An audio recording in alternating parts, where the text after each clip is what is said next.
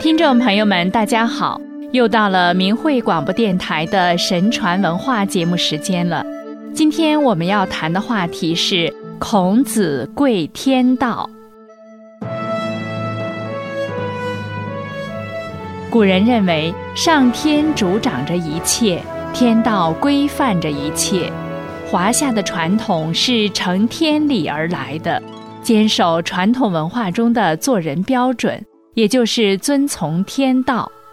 孔子说：“志于道，居于德，依于仁，游于义。”孔子一生坚定不移地追求真理，弘道崇德，倡导以道德规范人的思想和行为，鼓励人修身、知人、知天、成圣，为后人做出了楷模。在传统理念中。道意味着天道，德指人们遵循道，在心为德，失之为行。孔子认为，行圣人之道者，要敬天之命，达到与天地相通、天人合一的境界。一次，鲁哀公问孔子说：“敢问君子何贵乎天道也？”孔子回答说：“贵其不已。”如日月东西相从而不移也，是天道也；不避其久，是天道也；无为而物成，是天道也；以成而明，是天道也。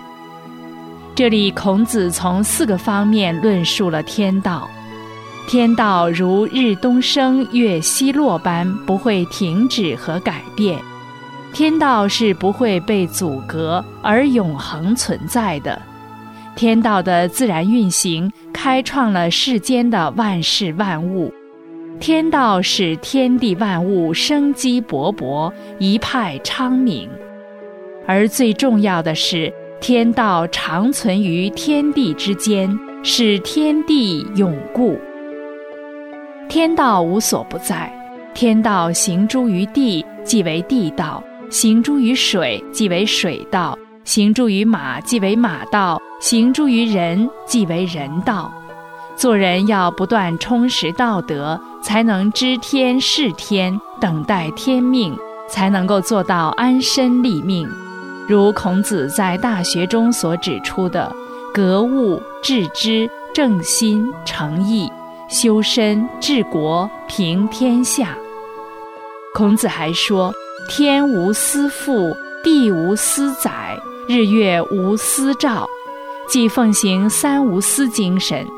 他推崇先古圣王所行之王道，如三皇五帝尧舜禹汤、文武周公所实行过的道，即为政者与天地同心，有天地日月对世间万物的无私气度和胸怀。并以无私之心关爱天下众民，这也是儒家所讲的内圣外王之道。孔子的思想体系以仁礼为核心。颜渊向孔子请教仁的含义，孔子说：“克己复礼为仁，一日克己复礼，天下归仁焉。”这里的克己指约束自己的思想与行为。复礼就是遵循天理、回归天道的意思。只有达到这样的境界，才称之为人。而一旦做到了，哪怕只是一时，都能达到天人合一的境界。因此，孔子讲的“仁者爱人”，是指一个符合天道的人，就能够具备博大的胸怀，慈悲地看待芸芸众生。而这里。克己却是关键。孔子在《论语》中还说：“君子之德风，小人之德草。草上之风必偃。”意思是说，为政者的道德好比风，百姓的言行表现就像草。风吹在草上，草一定顺着风的方向倒。为政者必须以自己的良好行为做出表率，正己。然后才能教化百姓，这就是为政之道。这里强调了为政者更要做到克己。在人际交往中，孔子强调忠和疏。忠就是以忠实诚信的态度对人，以恪尽职守的态度待事；疏就是要推己及人，己所不欲，勿施于人。君子成人之美，不成人之恶。他认为，君子要以仁存心，宽以待人，行仁义于人，也即所谓的严以律己、宽以待人的道理。并且要敢于坚持正道原则，才能使一切归于天理，建立良好的社会秩序。孔子重视道德礼义的教化功能，指出德教可以启发人的心灵，去思索人生的意义，感悟宇宙之奥秘及如何关爱他人，思考人性与良知的尊严价值，永远要追求真理。而不是陷溺于利欲之中。孔子一生都在实践着贵天道的理想，抱着济世整民之志，不辞辛苦周游列国，从不为个人的际遇而忧虑。他所关心的是道义的流行和推广。一次，孔子带着学生来到了宋国，在大树下教学生练习礼仪。宋国的司马桓颓威胁孔子，阻止其弘道，派人拔了这棵大树。他的学生们很担心老师的安全，就要孔子赶快离开宋国。